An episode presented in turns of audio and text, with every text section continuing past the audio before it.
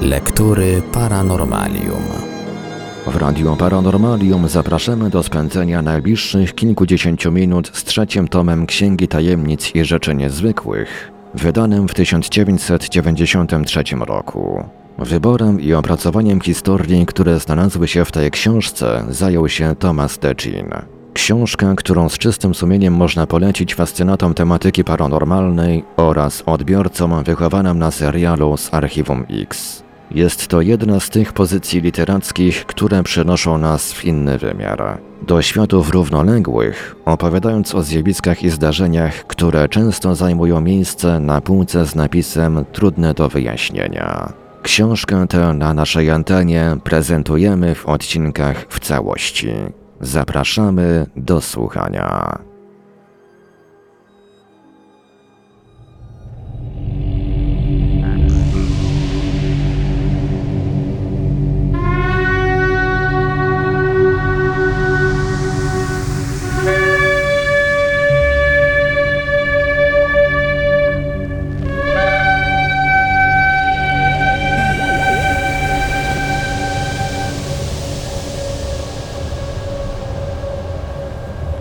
Kto odkrył Brazylię?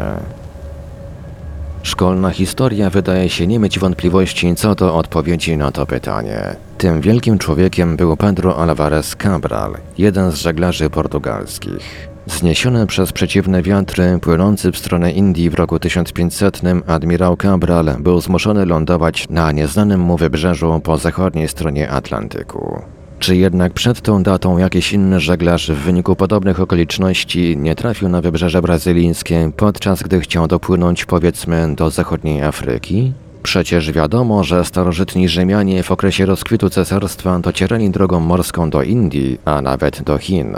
Z kolei Kartagińczycy w czasach rozkwitu ich państwa prowadzili handel nad Zatoką Gwinejską. Kartagina zaś była stolicą wielkiego państwa założoną przez Fenicjan. Jedyny starożytny naród semicki, który w poszukiwaniu zysków i łupów udał się na morze. Istnieje kilka przekazów pisanych wskazujących na to, że pierwszymi odkrywcami Brazylii mogli być właśnie Fenicjanie. W roku 1872 na jednej z plantacji w położonym na północnym wschodzie Brazylii stanie Paraiba wykopano kamień, na którym w języku fenickim wykuto opowieść sprzed wielu stuleci. Przedstawia ona dzieje jednej z najdłuższych wypraw, jaką kiedykolwiek podjęli żeglarze feniccy. Dziesięć statków wypłynęło z zatoki Akaba i przez Morze Czerwone przedostało się na ocean z zamiarem opłynięcia wybrzeży Afryki. Podczas pokonywania jednego z dalszych odcinków trasy żeglarzy zaskoczyła wielka burza. W jej wyniku jeden ze statków fenickich oddzielił się od pozostałych i został uniesiony tak daleko przez żywioły morskie, że jego załoga nie zdołała już odnaleźć drogi powrotnej do Afryki. Nieznany skryba wykuł w kamieniu następujące słowa. To z powodu handlu zostaliśmy rzuceni na ten odległy brzeg, do kraju gór. Od chwili, gdy ten tak zwany kamień z Parajby ujrzał światło dzienne, stał się przedmiotem zagorzałych sporów wśród historyków i archeologów. Kilku z nich broniło poglądu, że znalezisko jest prawdziwe. Większość uznała je za znakomity dowcip jednego z badaczy starożytności fenickich, który pewnie sam wyprodukował ten zabytek, aby potem móc się śmiać do końca życia z naiwnych, którzy uwierzyli w jego autentyczność. Oczywiście byłoby równie wielką naiwnością twierdzić, że większość musi mieć zawsze słuszność tylko dlatego, że jest większością. Z jednej strony, jeżeli rzeczywiście był to po prostu czyjś oryginalny dowcip, to fałszerstwo musiało zostać dokonane z tak wielką wprawą, że do dzisiaj trudno rozstrzygnąć, czy kamień jest oryginalny, czy też podrobiony. To też należy zająć się raczej próbą odpowiedzi na prostsze pytania. Na przykład, czy statki fenickie w ogóle były w stanie pokonywać tak ogromne odległości i to z dala od wybrzeży. Ojciec historii, Herodot, opisał m.in. jedną z podróży marynarzy fenickich, którą odbyli około 600 roku przed naszą erą na polecenie faraona Nechona. Okręty wyruszyły z Fenicji, a następnie przeciągnięto je na dulkach przez przesmyk sueski.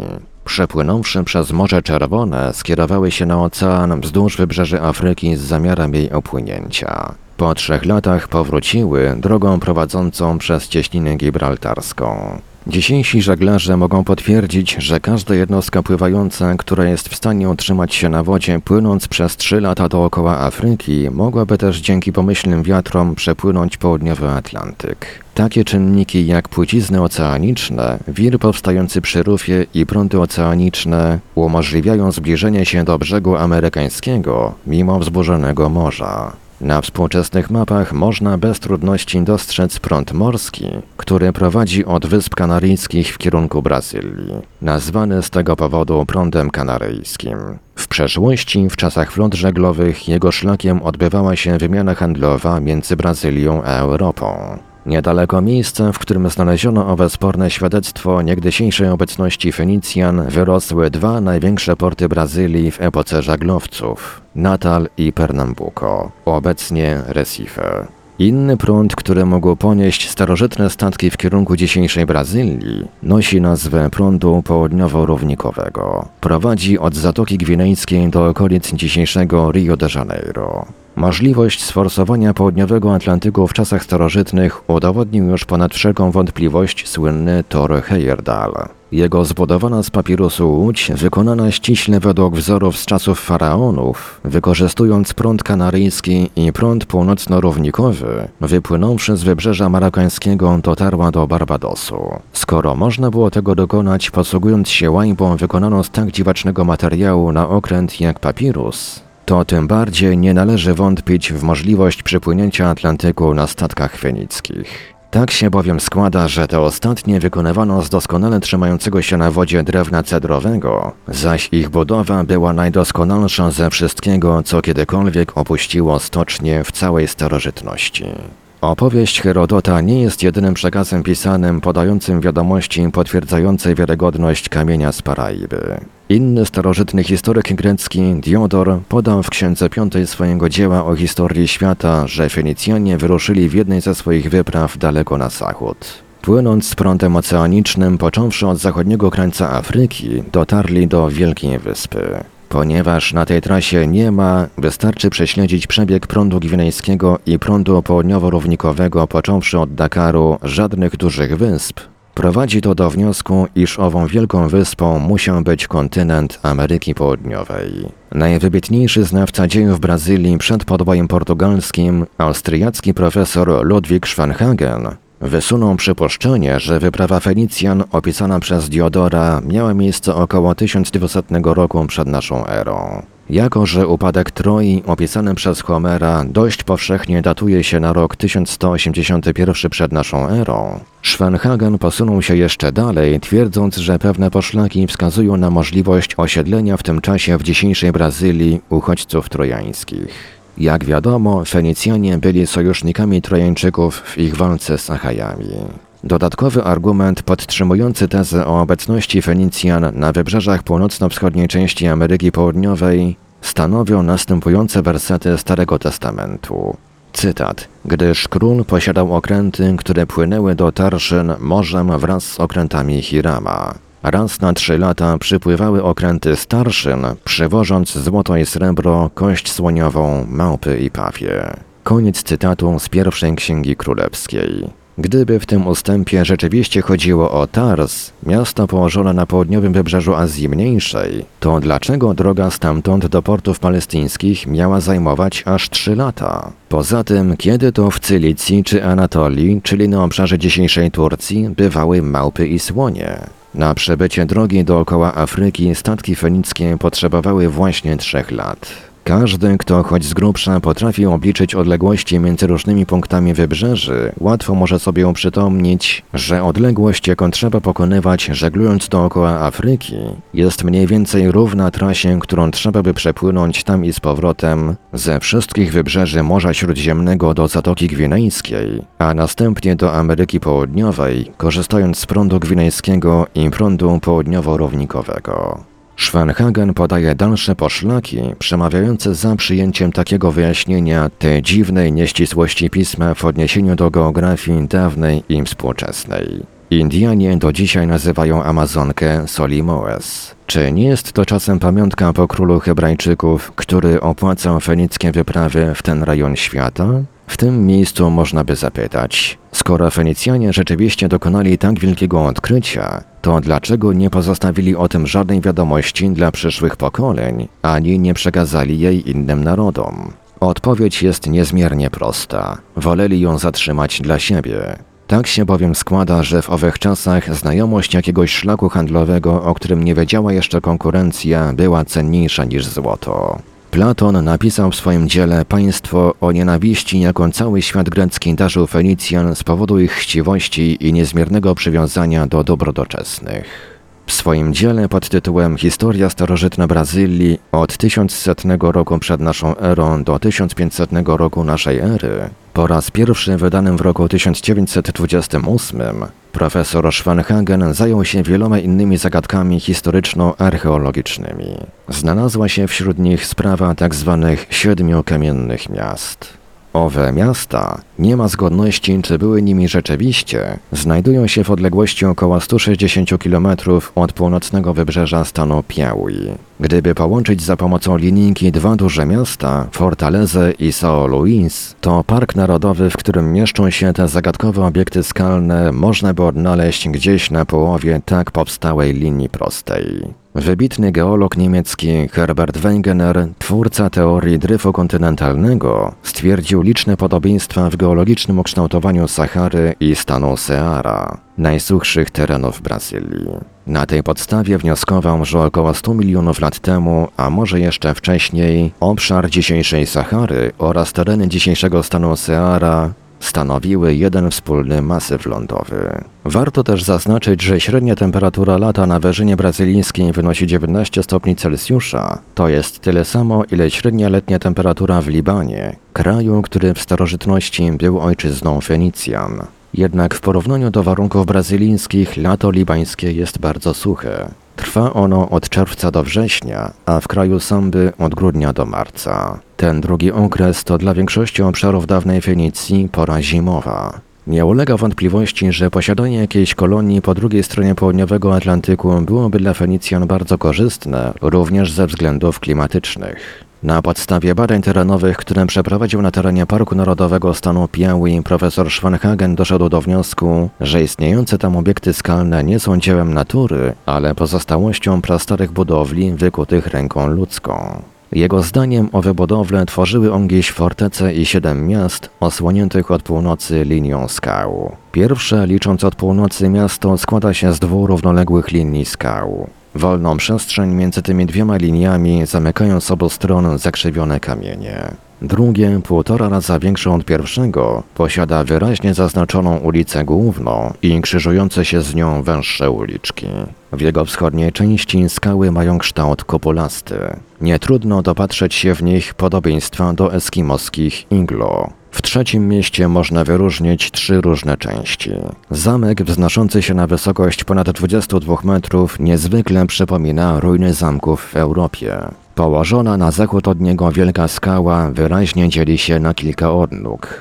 Pomiędzy nimi tworzą się w paru miejscach całkiem duże place. Największy z nich Schwanhagen nazwał salą Wielkiego Zgromadzenia. Do czasu podboju portugalskiego wszystkie plemiona Indian Tupi z Brazylii i Karaibów wybierały tam wspólnego naczelnika. Z kolei trzecia w tym zespole grupa skał służyła tymże Indianom jako świątynia, w której odprawiał obrzędy ich arcykapłan. Pozostałym czterem miastom Schwanhagen również przypisał cechy świadczące o planowości i celowości umiejscowienia ich dawnych budynków. Brazylijski geolog Fernando Parent uważa, że twierdzenia Schwenhagena są niczym nieumotywowane. Jego zdaniem siedem miast to wyłącznie wytwór działania wiatru i deszczu, na prastare skały piaskowcowe liczące 190 bilionów lat, zaś leżąca u ich podnóży powstała z rozkruszonego piaskowca gleba należy do najstarszych na świecie.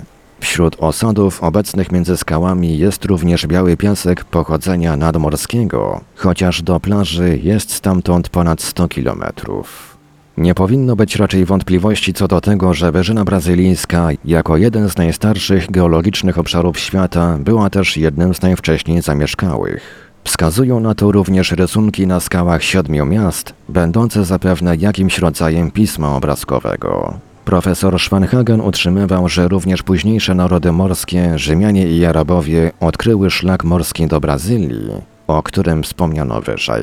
Jego zdaniem może o tym świadczyć nazwa Insula Septem Civitatum, Wyspa Siedmiu Miast, spotykana w dziełach kartografów łacińskich. Nie zadowalając się przekazami pisanymi, austriacki profesor szukał dla swoich odkryć, uważanych w świecie naukowym za nazbyt śmiałe twierdzenie, potwierdzenia również w materiale etnograficznym. Nawiązując do wyżej opisanego ustępu dzieła Diodora, wskazał na istnienie w sąsiadującym z siedmioma miastami stanie Marantao dwóch miasteczek o tej samej nazwie, Tutoja. Wiadomo, że są to nazwy pochodzenia indyjskiego, a ich początki giną w mrokach przeszłości. Według niego nazwa Tutoja powstała ze zbitki nazw dwóch miast starożytnych Tur, po fenicku Tyr i Troja. Jako, że tamtejsi Indianie nie wymawiają w swoim języku głoski R, przeto Tur Troja zamieniła się w ich ustach w Tutoje. A na ile usprawiedliwione wydają się być twierdzenia tego międzywojennego naukowca w odniesieniu do samych obiektów Parku Narodowego Siedmiu Miast? Czy rzeczywiście tamtejsze formy skalne dają aż tak wiele do myślenia? Droga do wnętrza parku prowadzi przez tak zwany łuk triumfalny, zadziwiająco wygładzony otwór w skale. Wspomniana wyżej forteca znajduje się niedaleko za łukiem. Na obszarze ponad 150 hektarów jest takich osobliwości dużo więcej. Sposób obróbki kamienia w wielu miejscach wykazuje wyraźne podobieństwo do tego, jakim posługiwano się w czasach przedkolumbijskich w takich miastach andyjskich jak Tiwanaku, Cusco, Machu Picchu, a zwłaszcza w twierdzy Saskałaman. Pomnikiem takiego stylu budownictwa jest skała żółw, nazwana tak od swojego kształtu, przypominającego skorupę żółwia. Jest to góra starannie obrobionych z sześciu albo siedmiu stron kamieni, dopasowanych dokładnie jeden do drugiego. O istnieniu w przeszłości jakichś kontaktów między plemionami czy też wymarłymi cywilizacjami Wyżyny Brazylijskiej a cywilizacją Andów mogą też świadczyć rysunki na skalę wielbłąciej. Przedstawiają zwierzęta z wyglądu bardzo podobne do lamy. Lama zaś od niepamiętnych czasów jest najważniejszym zwierzęciem pociągowym Andów. Szczególnie ciekawa jest skała napisów, która otrzymała tę nazwę z powodu mnóstwa symbolicznych rysunków wykonanych na jej graniach, zwykle w kolorze czerwonym i w barwie ochry. Najczęściej powtarzający się motyw to stylizowany szkielet jaszczurki, drabieniasty kształt z łapkami na planie krzyża i strzałką kierunkową u dołu, oraz bezgłowe i pozbawione ogonów węże, względnie olbrzymie gąsienice. W wielu z tych znaków Schwanhagen dopatrzył się podobieństwa do liter alfabetu fenickiego. Ogółem skała napisów i inne obiekty parku zostały przyozdobione około dwoma tysiącami takich rysunków. Erich von Däniken również odwiedził tę pełną zagadek atrakcję turystyczną. Jeden z rysunków uznał za wyobrażenie maszyny latającej, inny za prymitywny wizerunek astronauty w skafandrze kosmicznym. Däniken stwierdził, cytat, to miejsce było zamieszkane w dwóch różnych epokach. Pierwsza była tak pradawna, że nigdy nie będzie można jej odtworzyć, a druga o wiele bliższa naszym czasom, ale jeszcze przedhistoryczna. Koniec cytatu. Brazylijski specjalista od prehistorii Renato Castelo Blanco uważa, że takich epok mogło być więcej. To samo miejsce w różnych czasach zamieszkiwały prawdopodobnie najróżniejsze rasy i narodowości. Dowodem tego może być leżące obok skały napisów łukowate wejście, wycięte w czarnym kamieniu i szczelnie zasłonięte białym kamieniem. Taki styl budownictwa był przyjęty w starożytności na Bliskim Wschodzie. Archeolodzy brazylijscy przeważnie wolą przejść nad tym wszystkim do porządku dziennego. Ograniczone fundusze przeznaczone w tym państwie na badania naukowe sprawiają, że wolą prowadzić prace wykopaliskowe w miejscach, które dają im większe szanse trafienia na coś naprawdę wartościowego. W wyniku takiego podejścia nikt dotąd nie zbadał, co zawiera ziemia i piasek siedmiu miast. Mimo zupełnego braku bezpośrednich dowodów materialnych, pojawiają się dzieła zawierające twierdzenia o wiele dalej idące, aniżeli te przedstawione przez Schwenhagena. W latach 80. trzej Francuzi napisali książkę, która miała wykazać, że starożytni Egipcjanie pochodzili z Brazylii. Jeden ze współautorów, Aleksander Bragę, napisał w tym dziele zatytułowanym Cień Atlantydy, cytat Fenicjanie w swoich napisach południowoamerykańskich używali tych samych metod co Egipcjanie w ich pierwszych piktogramach. Te metody były też używane przez Azteków i nieznane ludy, które pozostawiły po sobie napisy na skałach w dorzeczu Amazonii. Mam w ręku dowód na pochodzenie Egipcjan. Ich przodkowie wywodzili się z Ameryki Południowej. Koniec cytatu. Jego kolega, Henri Onfray de Toron, uważa z kolei za rozstrzygający dowód na rzecz tej tezy pewne podobieństwo, jakiego można się dopatrzyć między staroegipskim a językiem Quechua, używanym przez Indian w rejonie Antów.